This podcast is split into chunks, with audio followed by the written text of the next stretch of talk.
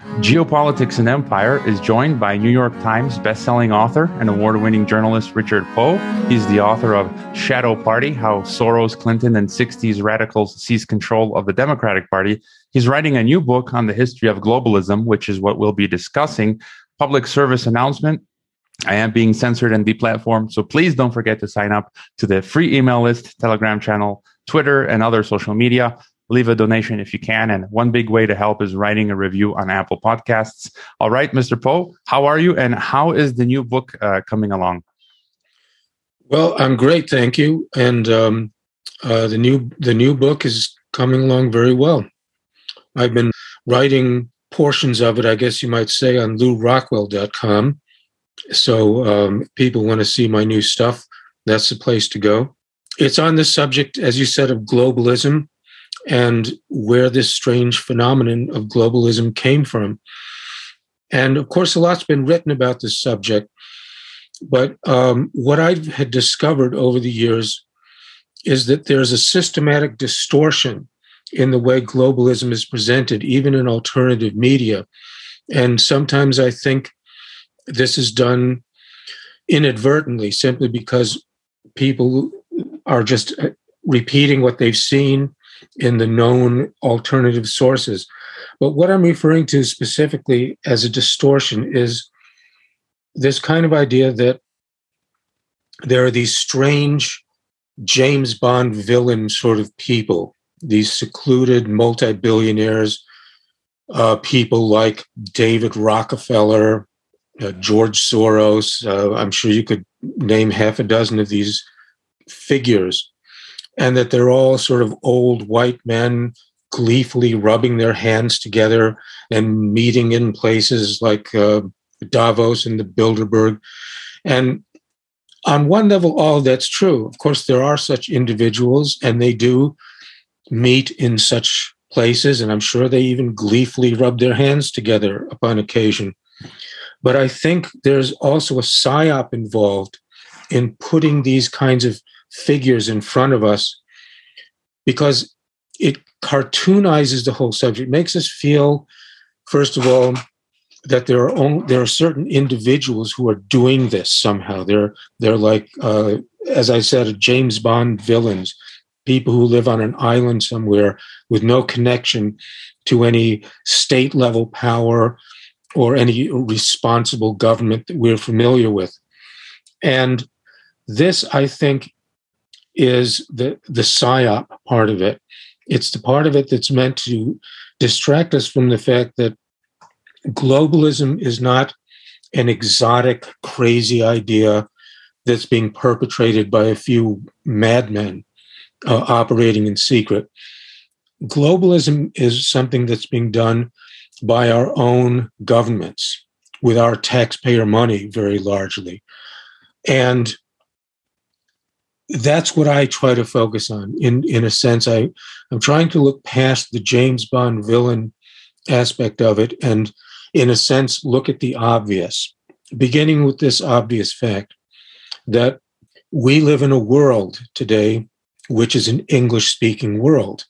I mean, basically, if you're not a speaker of English, you have to learn English if you want to get anywhere, if you want to get by. And the usual explanation for this global dominance of the English language and English speaking peoples is supposedly there's an entity called the American Empire, which is so overwhelmingly powerful that it has no rival. That supposedly we're, um, we, I'm American, so I'll say we the American imperialists are so uh, are so powerful today that we are a hyperpower. We have been called, and we we can do whatever we want. No one can stop us. And this is why everybody speaks English because this American empire somehow became master of the entire globe. And the problem with this analysis is that if you actually look at the history of the last 120 years or so. Let's begin at the beginning of the 20th century. The world even then was rapidly becoming an English speaking world, but it wasn't the United States of America that was doing it. I, I mean, quite frankly, 120 years ago, uh, in the 1890s, let's say, we were just getting our frontier secure. We were, you know, starting to uh, reach out beyond the 48 states, but I mean, we were still putting putting down uh, Indian revolts uh, as late as 1909. I think was the last recorded one. And although I'm not saying that Americans were unambitious, uh, I mean, we are an empire without a doubt. We we have always been an empire. In fact, uh, George Washington uh, referred to the, the, original 13 states as an empire. He said that famously in a speech in New York, which is why New York is called the Empire State. The, those words come directly from George Washington.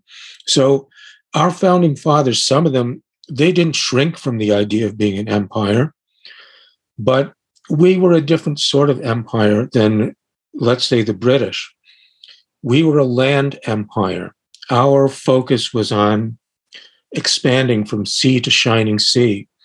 And during the time period that I'm going to tell you about, let's say starting in the 1890s, 1900, we hadn't finished expanding from sea to shining sea. We were still in the process of conquering the frontier, securing the frontier, and just beginning to look beyond it well, we were building railroads, uh, most of which were uh, capitalized by British bankers because we didn't have the capital ourselves. People forget these things. We, we were not such a colossus then as we are now. So during this during this time period, this is when the um, the idea of globalism and the the doctrines and dogmas of globalism that we still live with today were being formed. And they weren't being formed by Americans, they were being formed by the British. Because unlike the United States of America, the British at that time actually had very practical and realistic reasons for thinking about global government because they had attained so much uh, so much power over the world both in terms of their so called formal empire, by which is meant those areas of, of, which they had, which were formal dependencies in some legal and or military sense, but also what has been called the informal empire. And um, British historians, uh, two, two in particular, very influential uh, British historians named uh, Gallagher and Robinson. I think it's John Gallagher and uh, Ronald Robinson. They wrote a very influential paper in 1953, uh, and it was called The Imperialism of Free Trade, during which they basically explained how the empire works. Now, what um, what Gallagher and Robinson explained is that if you only look at the formal British Empire, which is the areas colored pink on, on the old maps, you will only be seeing the tip of the iceberg and you will not be seeing the rest of the iceberg that's underwater. That's exactly the analogy, the metaphor that they used. And they explain how Britain's method of, let's call it colonization, uh, of of other countries, other areas. It all had to do with commercial penetration. Basically, what it had to do with was taking uh, taking the British situation and putting everybody else in the same situation. What is Britain? It's a small island, rather poor in resources, never had a very large population, um, and basically from quite an early age had to make its living on the sea through overseas trade. The British imperial system is based on imposing that condition on everywhere else in the world, and they call it interdependence. The idea is to set things up in such a way that every country in the world is interdependent on every other country, so that the worst thing you can be is a self sufficient country, which uh, British imperialists began calling isolationism back in the in the early 20th century. And we Americans in particular were accused of this thing called isolationism precisely because at that time we were self-sufficient and we we were pursuing self-sufficiency and we had very little interest in getting involved in overseas adventures uh, of various kinds and so a word was invented by british ideologues and this word was called isolationist so whenever we look at the british imperial ideology we must understand that it's a contest between interdependence, which is the British system. Everybody must trade with everybody else for the barest essentials of survival, as opposed to isolationism, trying to build a country which is self sufficient and can provide for its own needs. This is contrary to the interests of British imperialism. So, what we find happening at the beginning of uh, the 20th century, really in the 1890s, is a great outreach by the British towards the United States because they recognized that the American, let's call it an empire, this, the American land empire that was taking form was going to be a formidable competitor to them. And they would much prefer to have us as an ally. And so various schemes were hatched at this point. It was pretty much assumed, um, often the year of 1893, or I'm sorry, 1897 is taken as a kind of hallmark because that was uh, Queen Victoria's Diamond Jubilee. It's often seen as the, the kind of high watermark of what we conventionally think of as, as British imperialism. In that year, in that era, of the 1890s, the British were seeking to enlist the goodwill of the United States to help them run their empire.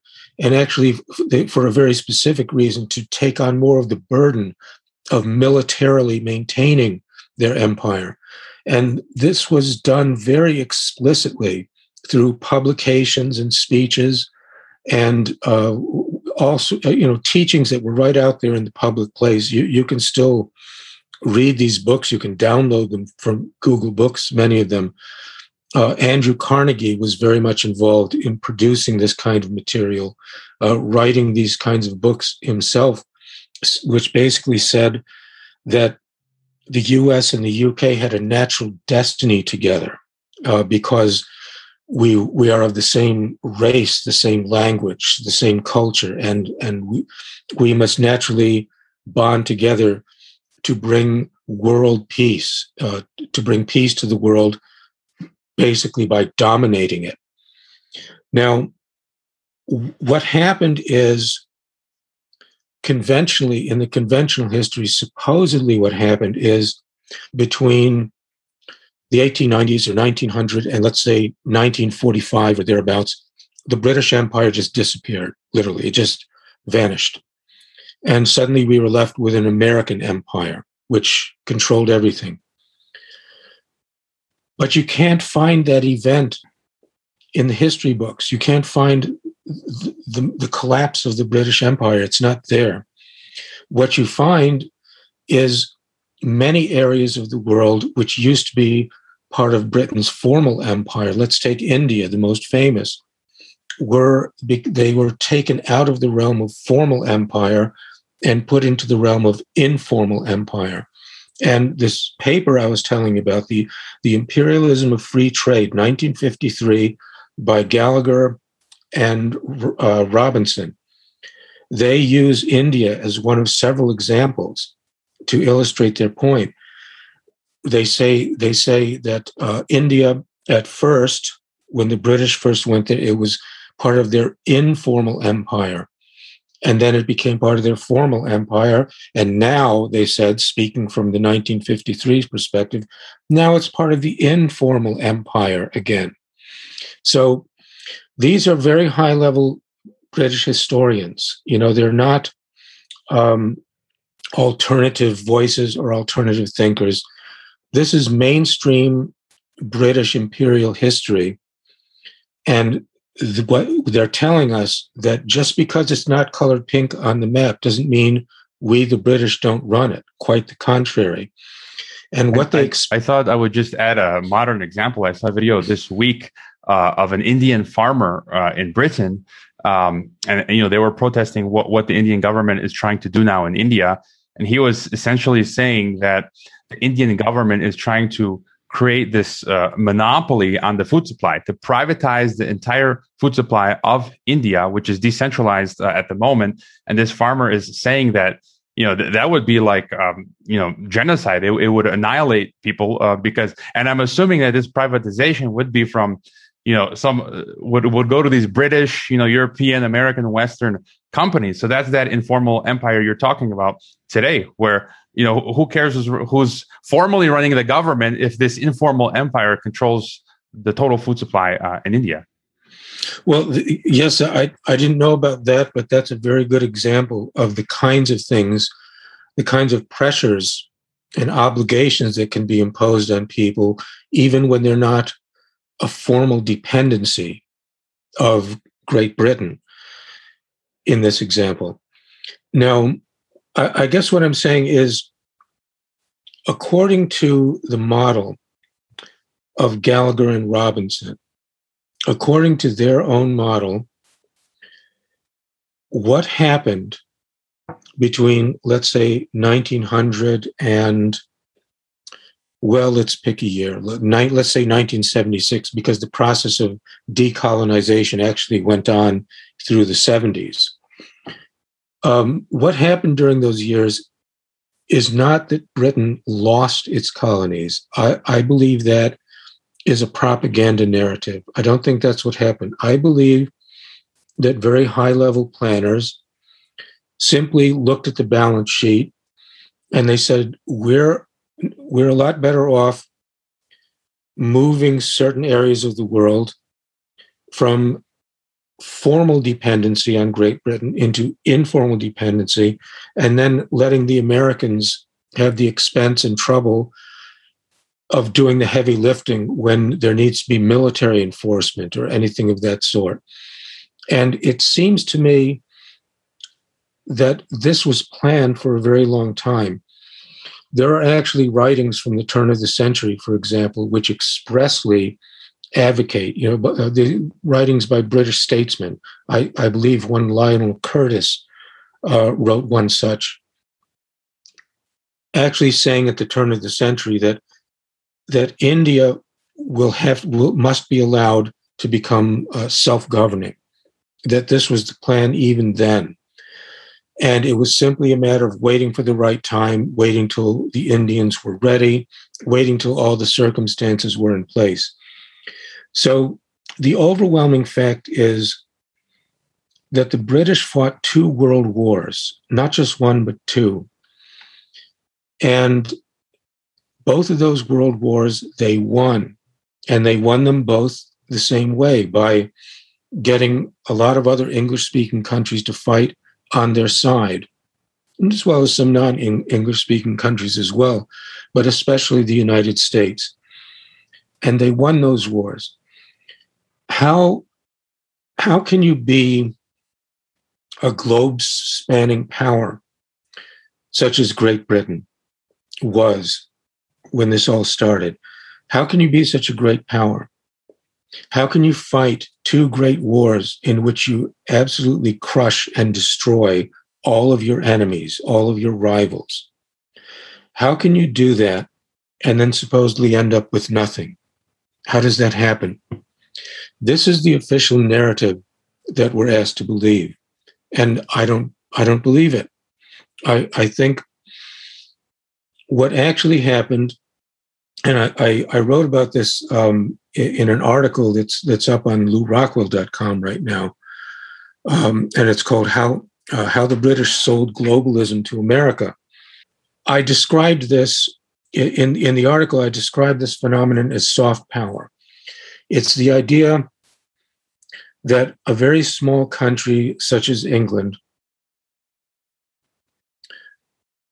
can exercise power over much larger and more populous countries, which logically you'd think they'd be able to overwhelm them with physical power. And the example I used was the massacre at uh, Amritsar in 1919, excuse me, in which uh, 50 uh, British soldiers uh, massacred uh, several hundred uh, Indian protesters. And the interesting thing about that incident is that those 50 riflemen were, were Indian people in British uniforms. Their commander was British. And when he ordered them to open fire, they did. And I said, that's soft power. Now, this term soft power is kind of fashionable in the world of uh, policy um, wonks uh, today, and a, a, lot of people argue about what it means. Perhaps some of these experts would disagree and say that's not soft power, that's not what we mean at all. But soft power is defined as being able to seduce, to attract, to co opt people into doing things they wouldn't otherwise want to do. And this is clearly the case with my little illustration of these Indian riflemen at Amritsar because nobody forced them to do that. They did that because there was status attached to being in the British Army. And it was important enough for them to have that job and to have that status and to wear that uniform and to take pride in having that identity. It was important enough to them that they would obey whatever orders they were given, uh, even orders that would cause them to uh, to kill their own countrymen. Excuse me. Yeah, I would say that's an important point, and I, I've taught at an elite university here um, in Mexico, which is pretty much uh, subscribed to globalist uh, ideology and i could say the same thing that see the same thing that you're talking about where a lot of people uh, are globalist apparatchiks and it's because i think of this prestige and, and status and i myself I, I was a nonconformist and dissident and, and anti-globalist, and so I would get into trouble. But I can see the same thing uh, happening right now as well. Yes, and excuse me, I like your term global apparatchik uh, because there is this class of people who subscribe to globalism because they benefit from it personally, because they have been they have been lured and attracted and seduced by the idea of being part of this globalist class. And I, I return again to that paper um, the, by Gallagher and Robinson because they address this globalist apparatchik class specifically. The way they describe it is they say that when Britain goes into an area and basically imposes what they call the imperialism of free trade, they basically take an area which may not have had any foreign trade at all and they pressure, pressure them or lure them into basing their whole economy on foreign trade.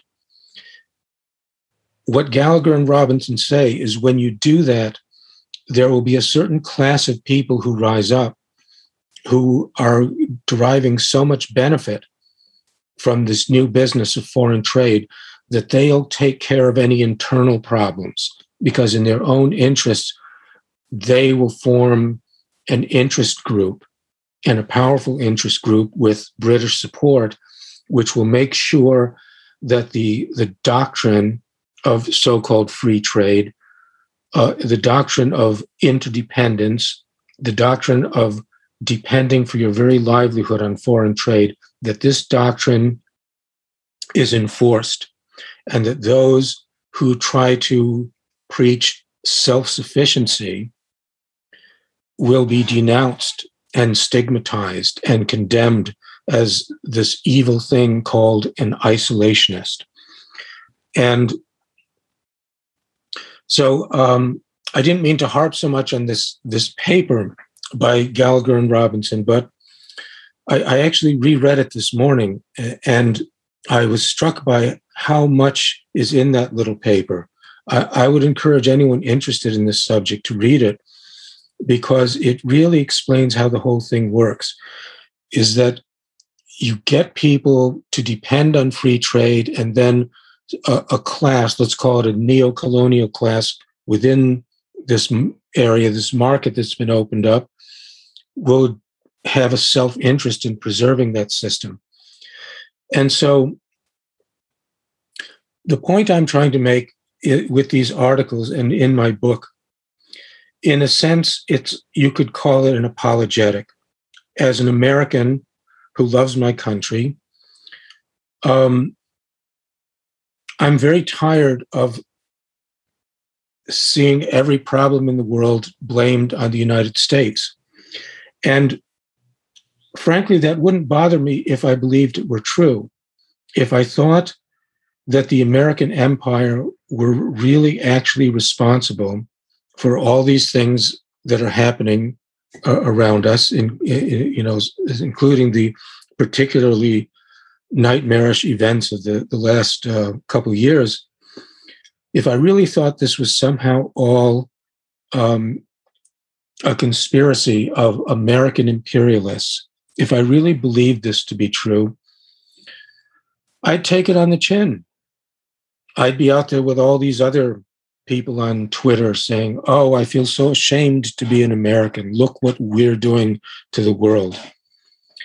But I've spent so many years studying this problem, this question of empire, and this question of who runs this world and how do they run it. And I simply, I simply see no evidence that the United States is actually calling the shots. Certainly, we have massive physical, military, and economic power to bring to bear. But as I explained in my article in Lew Rockwell that went up today, our foreign policy is directly controlled by uh, by uh, a, a non supposedly non governmental organization called the Council on Foreign Relations, and there is no question, uh, as I set forth in the article, the history is has been published in uh, respected academic books and journals it's very, very clear that this outfit, the Council on Foreign Relations, is a British front.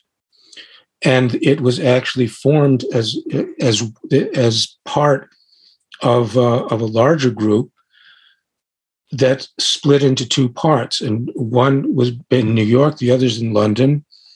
The one in, uh, in London is called the Royal Institute of International Affairs. The one in uh, New York is called the Council on Foreign Relations. They communicate secretly under a code of secrecy called the Chatham House Rules. And there is no question that this CFR, as it's abbreviated, uh, it's it's nicknamed the the real State Department because there is no question that it sets our foreign policy, and there is no question if you go back through the history that the the British created this structure. They created this this um, structure of two groups, one in London, one in New York, for the express purpose of harmonizing and coordinating British and U.S. policy, because they didn't like certain U.S. policies, and they they wanted to uh, they wanted the U.S. to be in a relationship with Great Britain that was less independent and more like Canada. It was act- it was a conscious attempt to actually move us toward the Canadian model. Canada, as you know, has always been um, a, a dependency of the British Crown. It's always been a colony of England in some form or another. In 1867, it was granted the status of a dominion which simply meant that it was self governing internally, but that its foreign policy would be overseen and controlled by London. And this is pretty much the setup that, in one form or another, you have in all of the, the English speaking colonies, uh, although they're not called colonies anymore. Uh, they call them Commonwealth realms. They, they, they're always changing what they call them, but it really comes down to the same thing. They remain in some way under the control of the British Crown. Uh, to the extent that in 1975, the Australian Prime Minister, uh, Gough Whitlam, was actually dismissed from his post by the Queen of England because she was displeased with something or other. And this um, this recently became a big scandal a couple of years ago in Australia because some confidential letters pertaining to this came out, and people in Australia were were shocked and stunned, and you know, saying, "Well, how can this happen? How can the Queen dismiss our Prime Minister?" Well, because that's the law. That's how it works. This is her royal prerogative to do this. She can dismiss prime ministers. She can dissolve parliaments. She can do all of that in those countries which which have that relationship with England of being Commonwealth realms. But here were all these Australians living in Australia, and they were shocked. They didn't know that she had this power. And I can understand why they didn't know, because if you go on the internet and try to look up what are the powers of the British monarchy, what are the royal prerogatives, you'll get so much gobbledygook, so much double talk.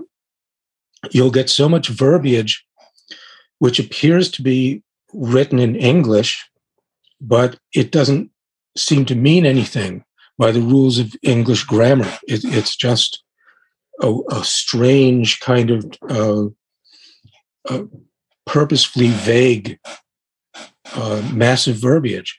Very difficult to understand. Yeah, th- this was my next uh, question, and I wanted to tie it back to free trade.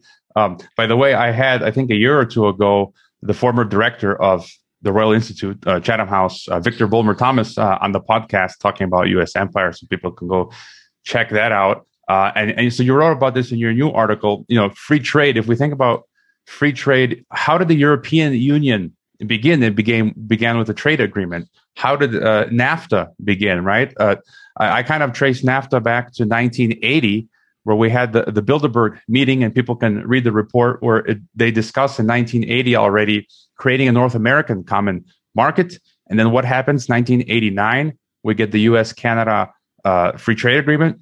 1994, we get NAFTA, where Mexico joins. And so it seems now that you know one of their strategies uh, of globalism is using this model of world federation, regionalism, regional integration, uh, using the the EU model.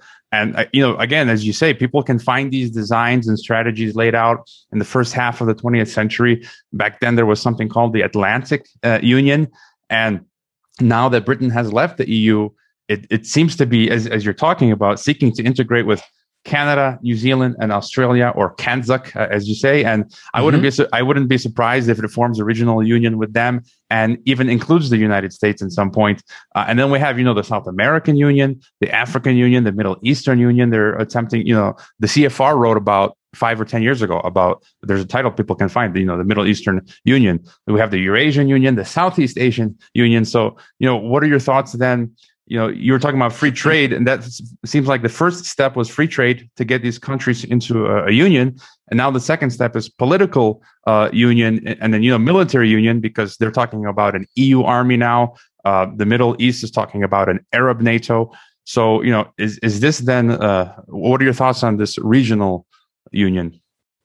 Well as you said um, this has been the plan for a very long time. We can go back more than 100 years and find um, many writings about this idea of regionalism and regional unions. And, you know, the, the United, this is all done through the UN system, by the way. Now, now the UN was formed in uh, 1945.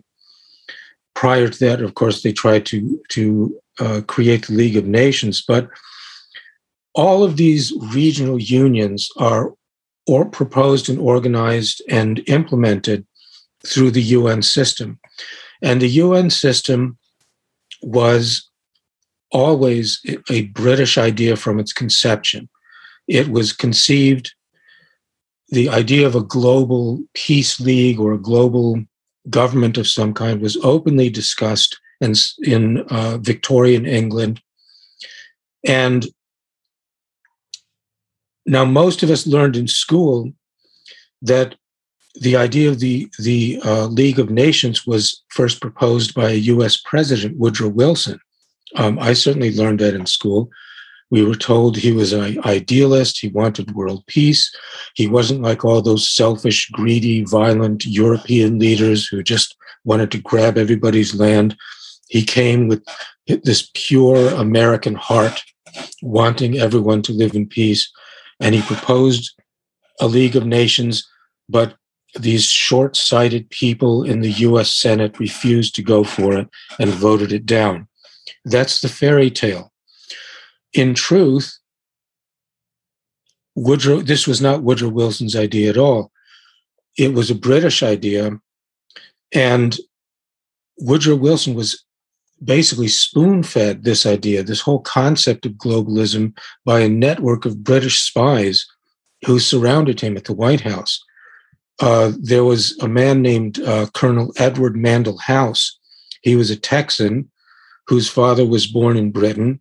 During the Civil War, Colonel House's father basically acted as, as a British agent. He ran uh, a fleet of blockade runners who ran the Union blockade, brought cotton to England, and brought back munitions to arm the Confederate rebels. Um, Colonel House and his brothers were all sent to English English boarding schools. So they were there was a very close uh, family relationship with the British and a political relationship, and uh, a, a, relationship of I guess what you could call covert operations. Now this Colonel House became very very close to Woodrow Wilson. He was his closest confidant. He didn't have an official position uh, in the administration, but everything went through him, and he was acting as a liaison between Wilson and the British. And also another another person who was close to Wilson was um, his name was uh, Wiseman, Sir William Wiseman, and he was the station chief for the United States for the British Secret Intelligence Service. He and um, House became very close. House introduced him to the president, and they all became very, very close friends together, even taking vacations together. And to this day, this man, uh, Wiseman, is, is honored in official histories of British espionage. He has a very high place of honor. He's been called the um, the, the, the greatest agent of influence who, ever graced British intelligence because of the job he did on Woodrow Wilson manipulating him into following the British agenda of entering World War One on the British side, and then proposing this uh, so-called League of Nations. There's actually uh, correspondence from the British Foreign uh, Foreign Secretary Sir Edward Grey to Colonel House. Uh, one letter in particular in 2015, uh, Sir, Sir Edward Grey wrote to House saying, well, we would like to form a League of Nations after the war, but it won't look good if, if we, the British, propose it. Do you think you could get President Wilson to propose this idea and pretend it's his own? And Colonel House said, sure, no problem. And that's exactly what happened. So we have now more than 100 years of history saying that globalism, basically world government, was an American idea proposed by an American president. But anyone who just looks, however casually, into the published records can easily see that none of this was true, that the whole enterprise was British from the get go.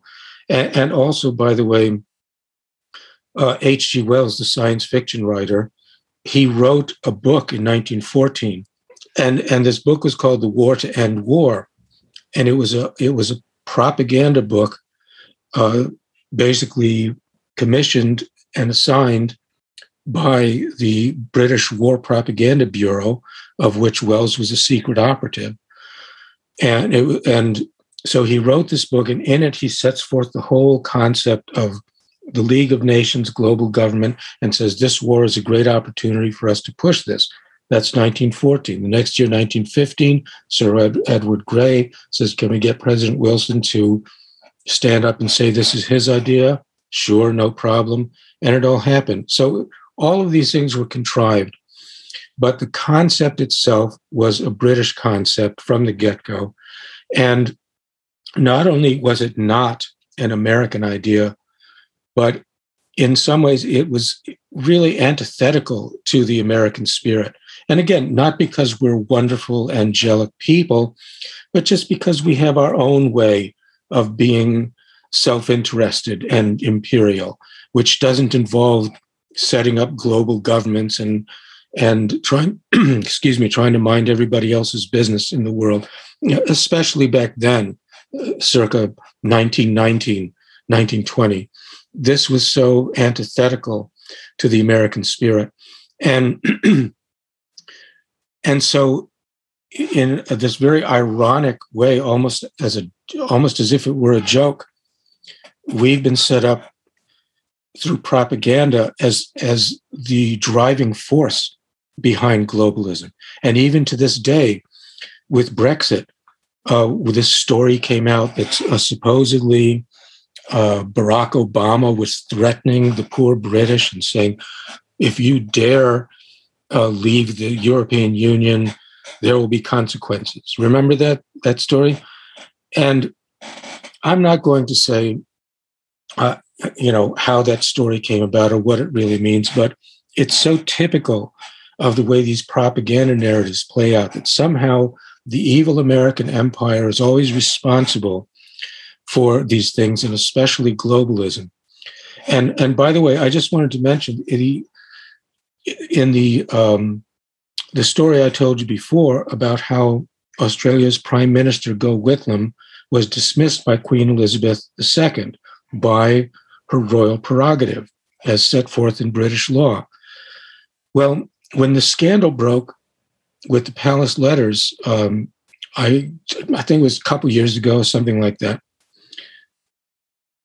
All of a sudden, uh, the the British press, uh, the Guardian, came out with this article saying it was the CIA who toppled Gough Whitlam for some reason because he he wasn't cooperating with some uh, he, he wanted some american bases removed or something like that so all of a sudden we get this change of subject. Oh it wasn't the queen exercising her lawful prerogative and dismissing her prime minister as she has every right to do and as she did in fact do. It was the evil americans always poking around in other people's business with their cia and even such a great ally and and uh, fellow uh, anglophone country as Australia. Imagine the evil CIA went in and removed their prime minister. Well, again, I I don't know the full story behind the CIA angle, but when I see things like that, something that the British obviously did, in this case, the Queen of England herself, and suddenly the CIA did it. That's that's how British propaganda deals with these questions of globalism and sovereignty. When people get outraged because their sovereignty has been infringed, all of a sudden the stories come out and the fingers start pointing. Of course, it's the evil Americans. And so this is a big part of why I feel somebody needs to balance the record a little bit and so so we can so we can know whether you're for globalism or not what really happened instead of some self-serving lies that have been dished up by the British Foreign Office to cover their own tracks in all this, even against their own people. And um, so, I guess in a way, I'm I'm perhaps admitting to my own bias as an American, I resent being blamed for a lot of things that aren't actually our fault, as far as I can tell. And I don't think, I don't think that it's a good, um, I, I don't think it's good for our country to acquiesce in, in allowing England to put out these kinds of narratives, but we do acquiesce. And that's because just as in every other country, which is be, is subject to British manipulation, as we've discussed. We have a class of people in this country who feel that their their place in society, perhaps their business, their money, their status, their sense of importance comes from cooperating with the British. And that somehow, you know, in some ways, I, I, I think that we as a people, we Americans, some, somehow we haven't completely gotten over this colonial mindset, this colonial, let's call it self hatred, this idea that somehow we're less than people in the mother country, that somehow they're naturally superior to us and that we want to we want their approval and we want to please them. I think that's very much present in the american mentality even after all these years and after so, so much history i think there's still there is that there is still that subservient spirit when it comes to england uh, unlike towards any other country it's still there and the british know it's there and they know how to play it. it if I could, yeah, I, I would agree with myself as an American. You know, when I was younger, I kind of veered a bit more. I'm I'm not left. I'm a conservative, but in terms of criticizing American empire, I kind of went a bit left leftward, and now I'm kind of coming back to some of the points that you're talking about, understanding the source of globalism. And yes, when America does, you know, invades uh, Iraq illegally, you know, we have some culpability for following those orders. Uh, you know, at least the people that sent us there, and more Americans should be, you know, rising up uh, and complaining uh, about this. I wanted to fast forward uh, just a bit to get your thoughts on, um, you know, the, the, what's happening now with this great reset. Is this just like the next phase of globalism and global empire? This, this whole great uh, reset where it seems like I mean, they just use the Bretton Woods institutions, which we were talking about, the creation of the UN, they use the Bretton Woods institutions to shut down every nation uh, on the planet. And it's like we're on the cusp of world government almost. This is unprecedented. You know, the Babylon or the Persian Empire or Rome never could have imagined such a thing. And so, what, what are your thoughts going uh, forward on the Great Reset? Because things look pretty bleak right now. And on top of that, I had another question, you know, related to the Great Reset, where there's this talk of going after Russia and China, you know, war with Russia uh, and China, who who it seems like they are these sovereign national entities that uh, are not completely on board with the Great Reset, and so it's almost like a repeat of you were talking about World War One and the League of Nations, World War Two and the UN. You know, are, are will could we see some type of World War Three Great Reset? You know, uh, th- this third attempt at getting global government. Well, yes, is the short answer. I, I, believe for sure the Great Reset is the next phase of globalism. And of course, there are a lot of scare stories out there. I, I don't know how quickly it's going to happen, how imminently, or how much is simply testing people and trying to unnerve people or if this really is the end game. But it certainly has been no secret uh, since I was in, in my early 20s. I, I, certainly remember reading about plans for uh, depopulating the earth, great, reducing the, the, earth's population by many billions. Uh, these things have been talked about and planned for many decades and really more generations. And here again, I think if you look at this this idea, these these ideas that are coming out from the World Economic Forum, from the UN, uh, things like Agenda 21, the Great Reset.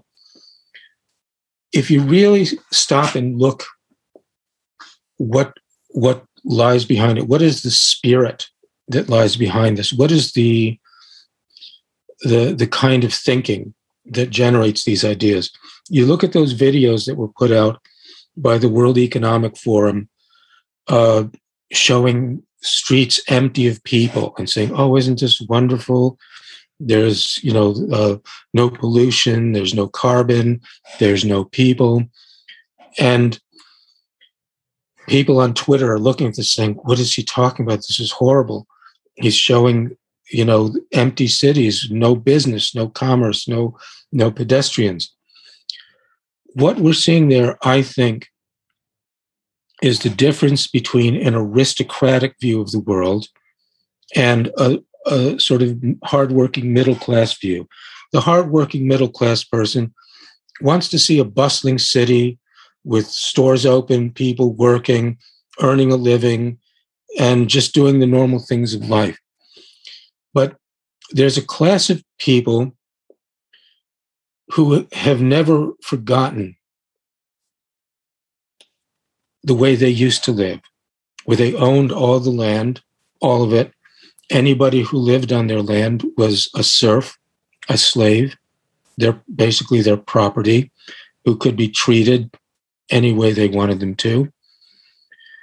And they could be herded like just some form of livestock. And if you if there were too many of them, there were ways to get rid of them. One way is just send send them all off to fight in a war, which you had the right to do as a great landlord in an aristocratic society. And so I th- think here once again, when we see these weird videos saying, "Oh, look how wonderful a city with no people in it," what we're seeing is something that is fundamentally not an American way of looking at things. It's just not in our psyche. This is in the psyche of European landed aristocracy. The idea that they're, they are the chosen few and everyone else is a serf. And if there's too many serfs, it's just annoying and something must be done about it. And that's the only way I can explain this sort of thinking. They come out with all kinds of scientific studies saying, well, we have too many people, it's not sustainable, blah, blah, blah. And look, I'm not I'm not dismissing the concept of overpopulation. Some people completely dismiss it, but obviously, you know, there are limits to the, the population a certain area can sustain. But the kinds of depopulation that are being talked about, the, the, the you know, the, the, the, the kind of downsizing of our whole civilization,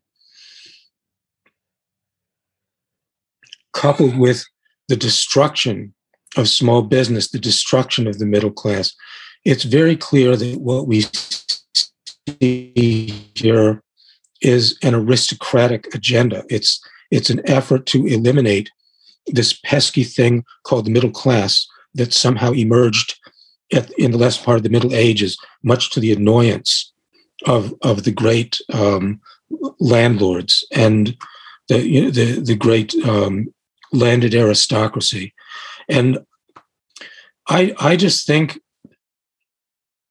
they want they want to get their prerogative back. They want to get back that power where basically a small group of families owns everything. That's why they're saying you're not going to own anything, but you'll be happy, just like our serfs used to be happy. We fed them, you know, we gave we gave them something to do, gave them work, and we gave them shelter, and you'll be fine as a serf. I don't think most Americans think this way, even rich ones.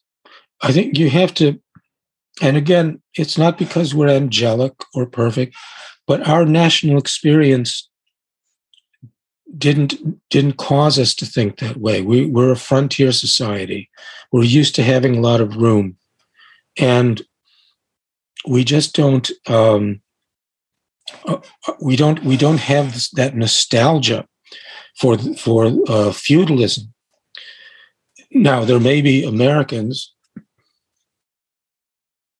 who, because of their family history and their intermarriages uh, with European families and for other reasons, indoctrination, acculturation, have been educated on how to think like a landed aristocrat.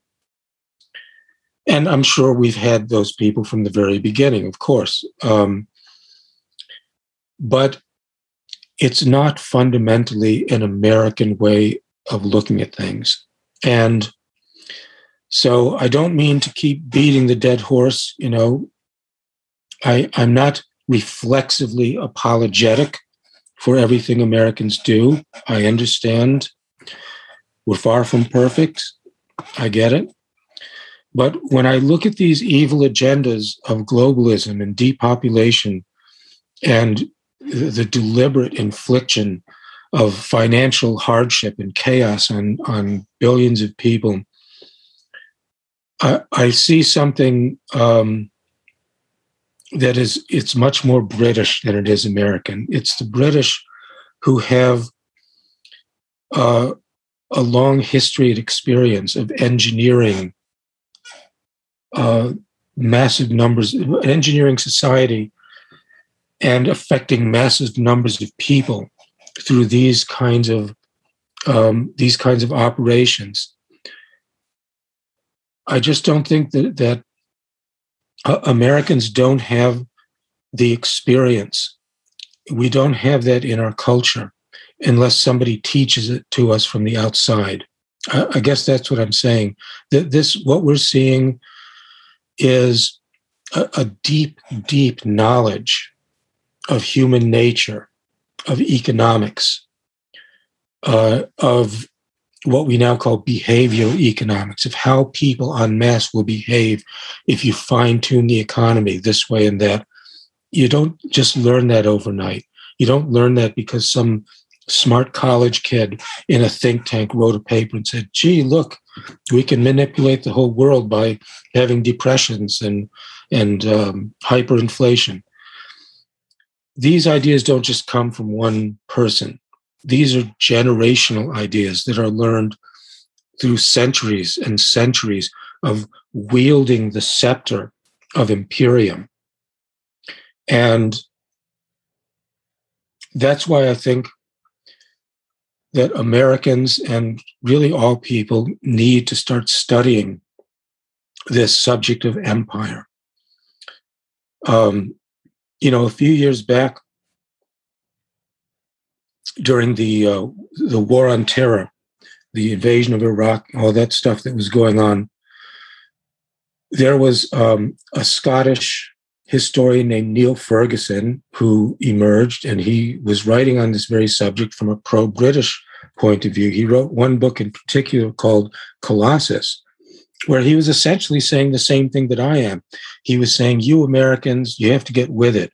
You don't understand the business of empire." and you need to learn because we British, he was still British then. I think now he's he's uh, uh, American. He's he I, I believe he's now an American citizen, but still still singing from the same choir book. But he was basically saying exactly what I'm saying that Americans just he was saying you guys you just don't you just don't understand what it takes to wield global imperial power. And you need to learn from the British. And he said it, he laid it out. Fascinating book, Colossus. So when I say these things, I'm not um, I'm not repeating things that I read in some avant-garde um, alternative media someplace. I'm quoting and citing ideas from the champions and the in many cases the academic champions and apologists for Brit- British imperialism itself. People like Gallagher and Robinson, people like Niall Ferguson. I read these people, and what they say is very, very clear. They're they're saying the British know how it's done, the Americans don't. You stupid Americans, you have to learn. At least, well, that's what Ferguson was saying. Gallagher and Robinson, I'm not sure they cared if the Americans ever learned. They were on a different tangent. But with Ferguson, it was so apparent because he was really just scolding us, saying, "You guys don't get it. This is this is imperialism. This is how it's done." So when you ask about the Great Reset and this kind of new escalation we're moving towards, that's what I see. I see this is the full efflorescence of the, the essence of what this globalist idea was all about. It comes from that class of landed aristocracy who owned everything and they liked it, and that's the way they want it to be. And all of this is now being engineered to bring it about, in my humble opinion. Yeah, I, I would agree with you, and I, have given this some thought uh, as well. And I, I, I, do think that you know Europe is the source uh, of this uh, globalism, the European aristocracy, and it's been that way for the last you know two thousand years, right? You know the the Roman Empire, and then the you know the the Holy Roman Empire, Britain, and so it seems that's the geographic source, and you know they're they're merely using uh, America as the battering uh, ram, and so um, we'll be looking forward to uh, you fleshing out completely these thoughts uh, in your upcoming book on globalism. Uh, you are on Twitter now, and your website is richardpoe.com. Uh, is there any other website or project that we should know about? Well, I, if you if you wouldn't mind a, a moment of of um, crass self promotion, I would like to to show uh, my book, The Shadow Party, which I co-wrote with David Horowitz.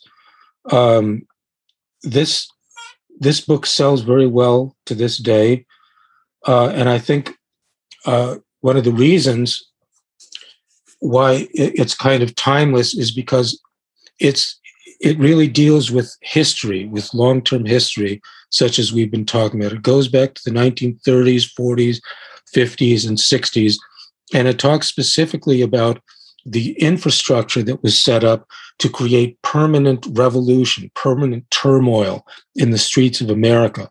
Going back to the 1930s, it addresses Saul Alinsky, the Cloward Piven strategy, all these things. Uh, you know, the, the Cloward Piven strategy was not known at all uh, by by uh, even by you know people interested in these subjects. Uh, we really kind of excavated that subject from the history books in the Shadow Party and showed how it's important and how it fits in with all of these um, machinations, which resulted today have resulted today in um, not just the Democratic Party, but primarily the Democratic Party emerging as a, a force of revolution.